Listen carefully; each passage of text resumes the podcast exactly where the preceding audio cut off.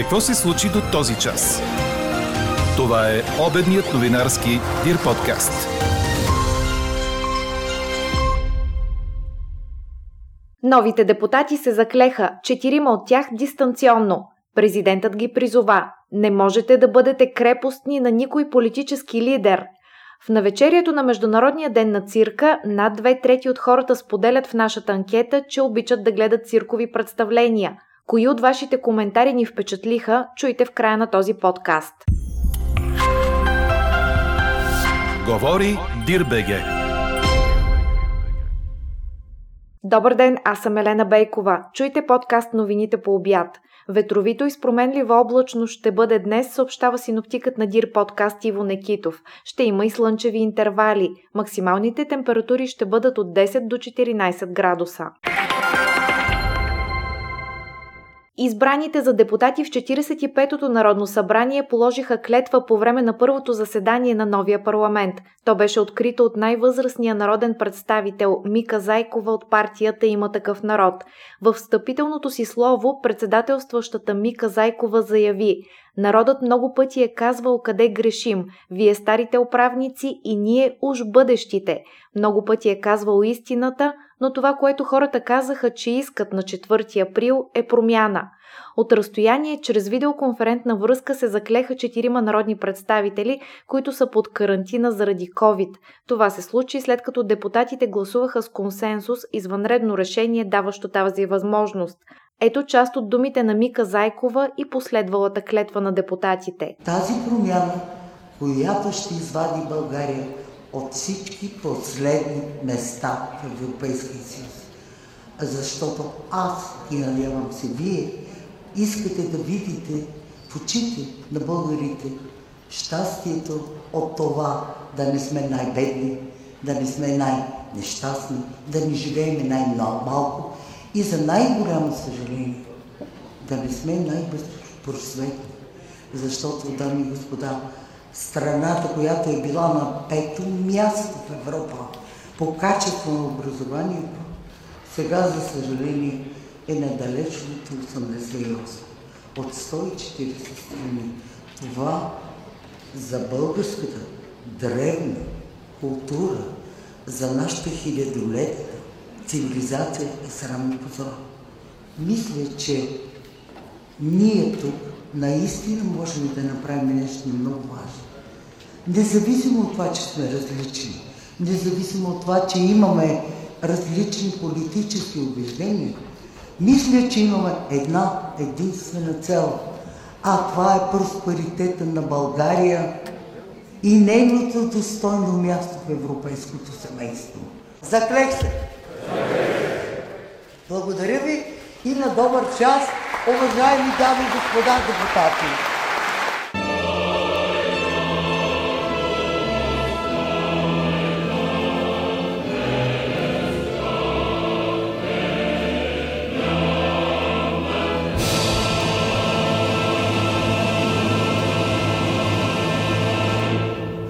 Своето обращение към народа и към новите депутати, президентът Румен Радев постави като мисия постигането на дългоочакваните промени за укрепване на държавността.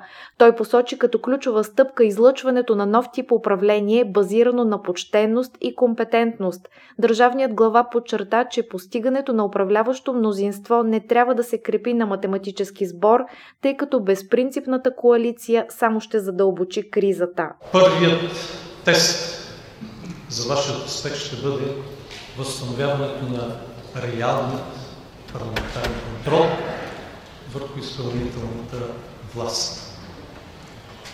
Никой не може, и вие го знаете добре, като народни избраници, да ви размене, продава или отдава под най. Нито да заглушава гласа. Вие носите свободната воля и доверието на хиляди избиратели. И не може да бъдете крепостни на никой политически лидер. Колкото и да трае. Пред парламента стоят отговорни и неотложни решения. Първото е по създаване на правителство. Кризата с COVID-19, фалитите, ведността, неотложната актуализация на бюджета, преодоляването на драстичното изоставане по всички важни показатели в Европейския съюз, необходимостта от интензивна модернизация на страната изискват оперативни решения. Още в понеделник ще проведат консултация с парламентарните групи за съставяне на правителство. Но постигането на управляващо мнозинство, колкото и да е необходимо, не следва да бъде математически сбор от гласове. Защото безпринципна коалиция може само да задълбочи кризата. Знаете максимата, че когато всички са в управлението, народът е в опозиция.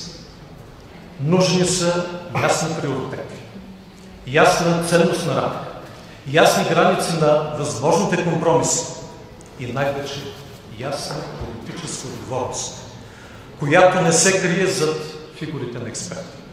Необходими са решителни действия за демонтаж на отхвърлени от избирателите управленско модел. За утвърждаване на върховенството на правото, неутрализиране на задколисието, пресичане на корупцията, връщане на гражданите в управлението. Без постигането на тази цел, всякакви нови управленски конфигурации и техните економически и социални политики ще продължат да се обречени на провал, а България да се детонира на последните места в Европейския съюз по стандарт и качество на живота. Ключова стъпка по този път е излъчването на нов тип управление. Синтез на почтеност и компетентност. Непосредствено преди заседанието, администрацията на Министерския съвет депозира оставката на кабинета Борисов 3 в деловодството на парламента. Самият премьер не се появи в сградата на Народното събрание. Председателстващата Мика Зайкова определи писменното внасене на оставката като срам пред народа или пренебрежение към институцията парламент. А ето и какво заявиха представители на отделните формации в парламента веднага след като положиха клетва – Победителят е само един и това е ГЕРБ, поне е редно да го признаете, каза председателят на парламентарната група Десислава Атанасова, която прочете декларация от трибуната. Думите й предизвикаха освирквания от някои от депутатите. Тя обяви, че ГЕРБ няма да поема отговорност при избори през лятото, за да може една или друга партия да си вдигне резултата. Още днес групата на има такъв народ ще внесе в Народното събрание промени в изборния кодекс и такива в закона за политическите партии, с които субсидията за партиите да стане един лев на глас, заяви депутатът Тошко Йорданов от името на парламентарната група. А лидерът на БСП Корнелия Нинова обяви, че от партията биха подкрепили правителство на втората политическа сила. Полагаме началото на парламентарния процес на къде ще върви България в следващите 10 години. От нас се изисква разум и отговорност, не парламентарно мислене, а държавнически решения, заяви още Нинова. А малко преди откриването на първото заседание на новия парламент, протестиращи се събраха пред сградата и отправиха искане Народното събрание да се саморазпусне и да има нови избори и служебно правителство. Полицайката, която простреля млад афроамериканец в предградие в Минеаполис, получи обвинение в непредомишлено убийство, след което беше пусната под гаранция. Обвиненията бяха предявени на Ким Портър, която има 26 години стаж в полицията. Вчера вечерта, след 3 дни на протести и размирици, предадоха световните агенции. Гаранцията, под която бе пусната полицайката е 100 000 долара – ако вината й бъде призната, тя може да получи до 10 години затвор. 48-годишната Портър откри огън в неделя по 20-годишния Дон Терайт по време на обикновена пътна проверка в Бруклин Сентър пред градия на Минеаполис. Полицайката твърди, че е объркала служебното си оръжие с електрошоковия пистолет и така се стигнало до драмата, която съживи напрежението в Минеаполис. Това става в момента, в който в града се гледа делото за убийството при полицейски арест на цветнокожия Джордж Флойд, което миналата година предизвика протести срещу полицейското насилие и расизма в Съединените Американски щати и на други места по света. Четете още в Дирбеге! Григор Димитров ще се изправи днес след обед срещу един от най-великите тенисисти в историята – Рафаел Надал. Двамата ще играят осмина финал на Мастърс турнира в Монте Карло, където испанецът има спечелени невероятните 11 титли, предаде Корнер.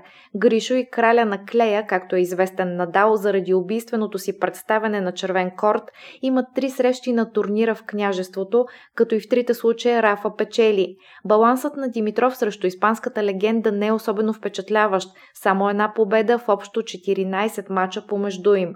Поредната им битка ще започне не по-рано от 16 часа българско време днес. Междувременно стана ясно кога Цветана Пиронкова отново ще се завърне на корта след отпадането си от турнира в американския град Чарлстън миналата седмица. Пловдивчанката е заявила участие от 3 май в Сен Мало, Франция, където надпреварата е на червени кортове. Пиронкова ще стартира от квалификациите във въпросното състезание.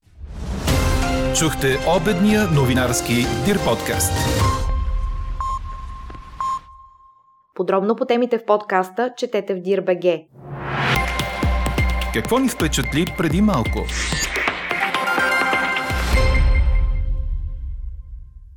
Отчаяно обаждане от жителка на Краков, която твърдяла, че наблюдавала смутително животно, изпратило служители на Дружеството за защита на животните до дърво, разположено срещу къщата й, а там те установили, че става дума за круасан. Това разказват от Дружеството на страницата им във Фейсбук, предаде БТА. Според сигнала на жената, от два дни това нещо се спотайвало в дърво срещу къщата. Хората не смели да отварят прозорците си, защото се страхували, че то ще влезе в домовете им. Кафяво е и седи на дървото, съобщила тревожната жителка в обаждането си до организацията. Служителите й предположили, че вероятно става въпрос за гръблива птица. Те лично направили проверка на място, отбелязвайки, че създанието с потайващо се в люляково дърво няма нито крака, нито глава. Бързо ни се изясни, че няма как да помогнем на това същество. Тайнствената лагуна се оказа круасан, разказват те. А какво ще кажете за това?